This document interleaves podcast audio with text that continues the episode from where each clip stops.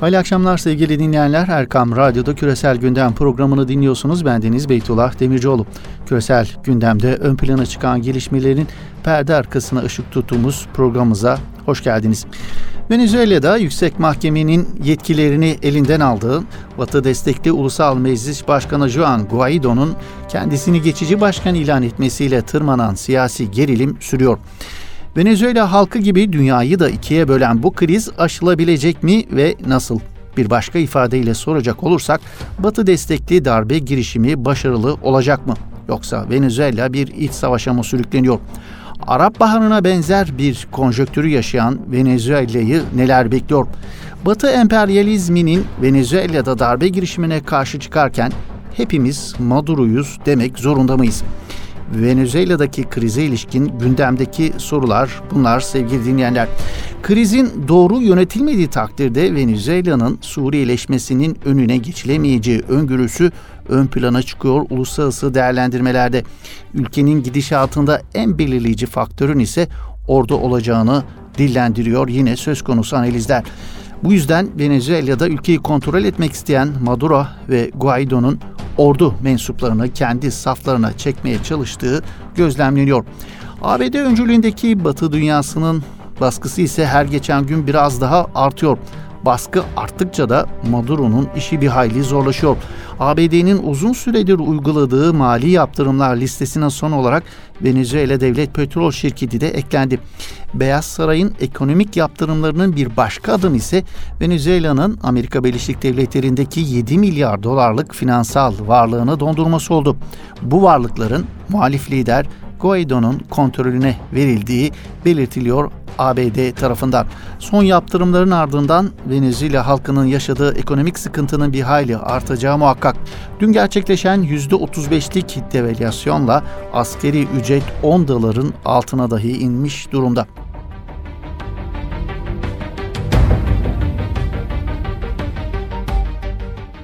Evet Batı dünyasının Venezuela halkının sıkıntılarını gidermek ya da antidemokratik olmakla suçladıkları Maduro yönetiminden Venezuela halkını kurtarmak ya da onları demokratik bir yönetime kavuşturma gibi bir niyetleri olmadığı herkesce malum. Bu çok net bir biçimde görülüyor. Bu yöndeki iki yüzlülüklerini hatırlatmaya bile gerek yok herhalde. Orta Doğu'daki birçok antidemokratik rejimden rahatsız olmayan Batı'nın Venezuela'daki antidemokratik olmakla suçladıkları Maduro yönetiminden Venezuela halkını kurtarmaya çalıştıkları koca bir yalan olsa gerek. Emperyalist hedefleri için ekonomi silahını devreye sokan Amerika'nın Maduro yönetimini bir hayli sıkıştıracağı muhakkak. Dolayısıyla bu yaptırımlar nedeniyle Maduro'nun devam etmesi çok zor gözüküyor. Devam etmeye çalıştıkça yaşanacak türbülansın ülkedeki krizi derinleştireceği savunuluyor kimi analistler tarafından. Maduro'nun bir şekilde görevden el çektirilmesi halinde ise Venezuela'nın Arap Baharı'nı yaşayan ülkelerin yaşadıklarına benzer sıkıntıları yaşaması kaçınılmaz bir öngörü olarak dillendiriliyor. Bu arada cumartesi günü Avrupa ülkelerinin de aralarında bulunduğu çok sayıda ülke Venezuela Devlet Başkanı Nicolas Maduro'ya seçimlere gidileceğini açıklaması için 8 günlük süre tanımış. Aksi takdirde Guaido'yu devlet başkanı olarak tanıyacaklarını ifade etmişlerdi. Söz konusu süre 3 Şubat'ta doluyor. Venezuela çağrıyı ultimaton diye nitelendirerek kimse bize ne zaman seçim yapılacağını söyleyemez açıklamasında bulunmuştu.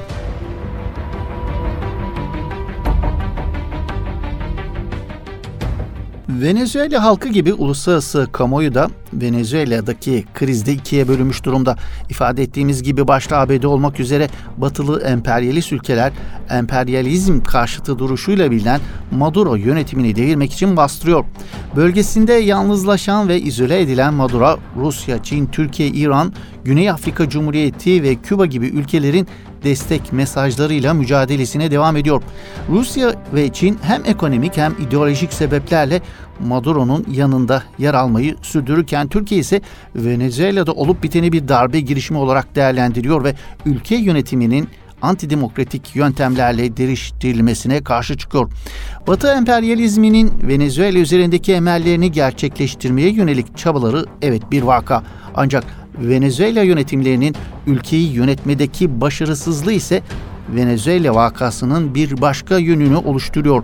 Bir başka deyişle madalyonun diğer yönünün o kadar da parlak gözükmediğini ifade etmemiz gerekiyor. Dünyanın en zengin petrol rezervlerine sahip ama aynı zamanda dünyanın en fakir ülkelerinin vatandaşlarının yaşadığı zorlukları yaşıyor Venezuela halkı. Bu duruma gelmesinde, Venezuela'nın bu duruma gelmesinde evet Batı emperyalizminin payı çok büyük. Ama emperyalist dünyanın baskıları kadar Venezuela yönetimlerinin ekonomideki başarısızlığı şimdiki tablonun ortaya çıkmasında önemli bir başka pay sahibi. Gerçekten ekonomideki yıkım korkunç boyutlarda. Venezuelalıları günlük hayatta en çok etkileyen sorun hiperenflasyon. Muhalefetin kontrolündeki ulusal meclis araştırmalarına göre Kasım 2018'e kadarki yıllık enflasyon tam yüzde 1 milyon 300 bin seviyesine ulaşmıştı. Geçen yılın sonuna kadar ortalama 19 günde bir fiyatlar ikiye katlandığı Venezuela'da bu da Venezuela halkını gıda gibi temel ihtiyaçlarını bile karşılamayacak düzeye getirdi. Son yıllarda 3 milyon Venezuelalı açlık, sağlık hizmetlerinin kötüye gitmesi, artan işsizlik ve suç oranları sebebiyle ülkeyi terk etti. Kamuoyu araştırmalarına göre Bolivarcı devrimin ana motoru olarak tanımlanan gece kondularda da artık Maduro iktidarına karşı eski desteğin olmadığı ileri sürülüyor. Ekonomik sıkıntılarının yanında muhaliflere karşı baskı, medyanın susturulması ve protestolarda ordu ile polisin orantısız güç kullanması Maduro yönetimine yönelik dillendirilen eleştiriler arasında.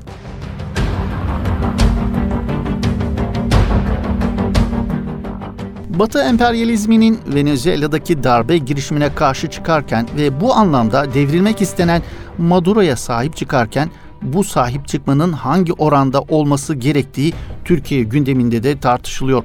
Yeni Şafak'tan Kemal Öztürk bugünkü karşıtlık üzerinden tutum belirlemek İran ve Venezuela örneği başlıklı yazısında hepimiz neden Maduro olmak zorundayız diye soruyor. Öztürk bir ilkiyi hatırlattıktan sonra şunları söylüyor söz konusu yazısında. ABD'nin bağımsız bir devlete karşı yaptığı antidemokratik her türlü müdahaleye ve baskıya karşıyız. Hele hele rejim değiştirmeye kalkışmasına külliyen karşıyız.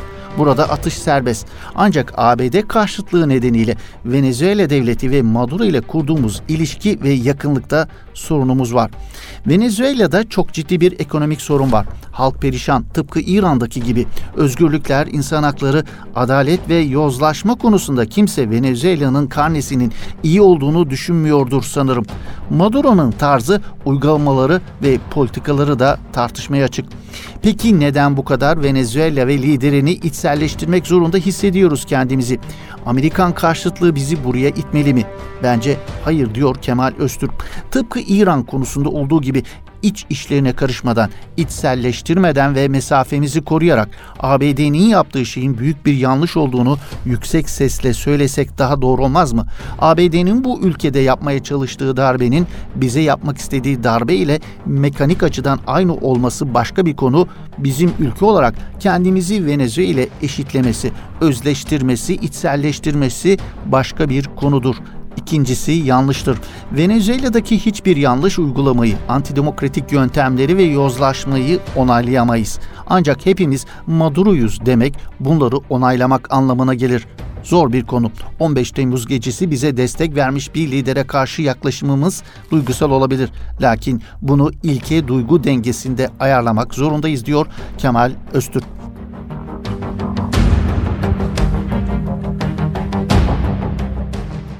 Suudi gazeteci Cemal Kaşıkçı cinayeti Birleşmiş Milletler raportörünün Türkiye ziyaretiyle yeniden gündemde. Suudi gazeteci Cemal Kaşıkçı cinayetiyle ilgili uluslararası soruşturmayı yürüten Birleşmiş Milletler yargısız ve keyfi infazlar özel raportörü Agnes Kalamart Türkiye'de temaslarda bulunuyor. Ziyaretin ilk gününü Ankara'da geçiren Kalamart'ın bugünkü temaslarını İstanbul'da sürdürdü. Adalet Bakanı Gül ile bir araya gelen heyet Suud konsolosluğuna yapmayı düşündüğü ziyaret ziyareti ise izin verilmediği için gerçekleştiremedi.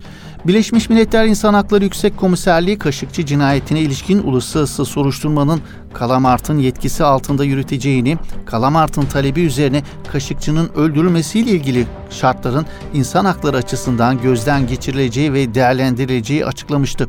Kalamart'ın Türkiye ziyaretine İngiliz avukat Helena Kennedy ile eski Dünya Adli Tıp Akademisi Başkanı ve Kolombiya Üniversitesi Tıp Fakültesi Müdürü Profesör Doktor Dogarto Nuno Vieira'nın da eşlik edeceği bildirilmişti.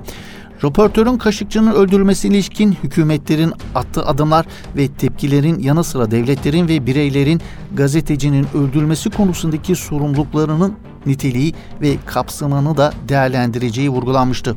Kalamart, soruşturma sürecinde elde ettiği bilgileri ve soruşturmaya ilişkin tavsiyelerini Birleşmiş Milletler İnsan Hakları Konseyi'nin Haziran ayındaki oturumunda rapor olarak sunacak.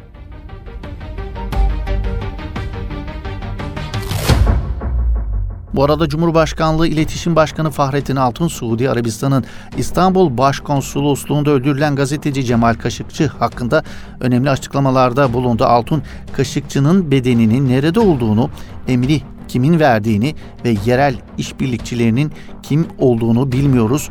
Adalet yerini bulmalı açıklamasında bulundu Fahrettin Altun.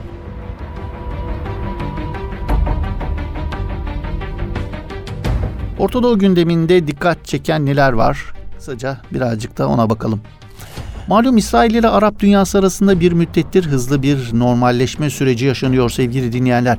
Hem de İsrail'in şimdiye kadarki en sağcı yönetiminin iş başında olduğu bir dönemde. İsrail Başbakanı Benjamin Netanyahu çeşitli Arap ülkelerini ziyaret ederken özellikle Körfez ülkelerinden İsrail'e üst düzeyli ziyaretlerin gizli kapaklı bir şekilde gerçekleştirildiği haberleri Arap basınına yansıyor. İsrail Başbakanı Netanyahu'nun yakın zamanda Fas'a bir ziyaret gerçekleştireceği haberlerinin İsrail medyasına yansımasının ardından Faslı bir grup bu ziyareti protesto etti. Normalleşmeye karşı Fas Gözlem Evi'nin çağrısıyla başkent Rabat'taki parlamento binası önünde toplanan göstericiler Netanyahu'nun muhtemel ziyaretini protesto etti. Gözlem Evi Başkanı Ahmet Vayhaman gösterinin Fas halkının Netanyahu'nun muhtemel ziyaretine karşı olduğu mesajını iletmek için düzenlediklerini belirterek ziyareti engellemek için her türlü yola başvuracaklarını ifade etti. Vayhaman bazı göstericilerin eylemden hemen sonra 24 saatlik açlık grevine başlayacağını, Faslıların İsrail ile normalleşmeye karşı olduğunu aktardı. İsrail ile Arap rejimleri arasındaki normalleşme çabaları son sürat devam etse de Arap dünyasının sokaklarından bu normalleşmeye ilişkin ciddi bir tepki söz konusu sevgili dinleyenler.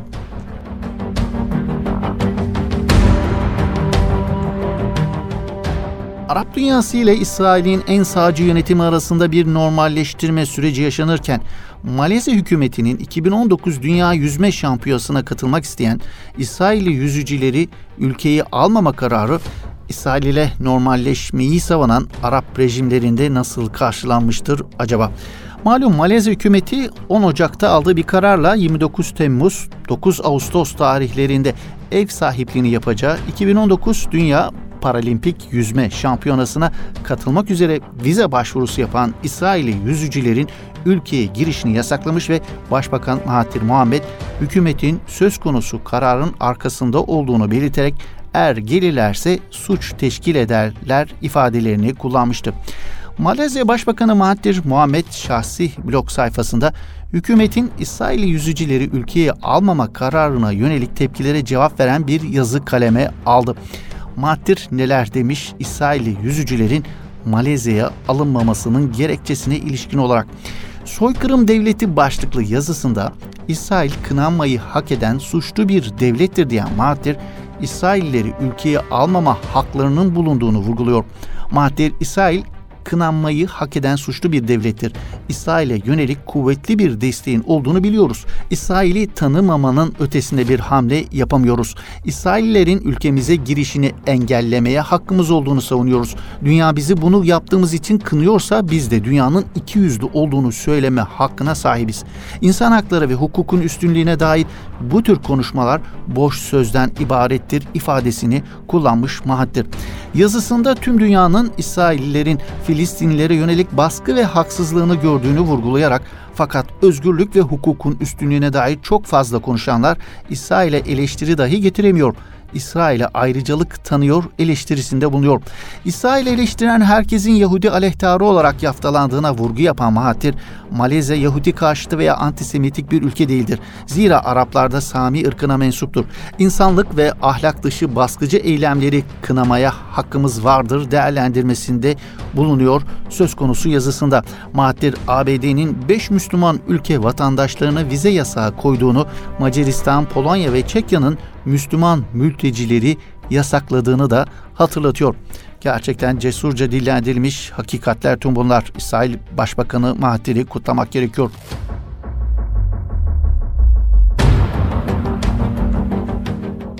Evet küresel gündemden bugünlükte bu kadar sevgili dinleyenler. Küresel gündeme ilişkin yeni bir programda buluşmak ümidiyle. Hoşçakalın. İyi akşamlar efendim.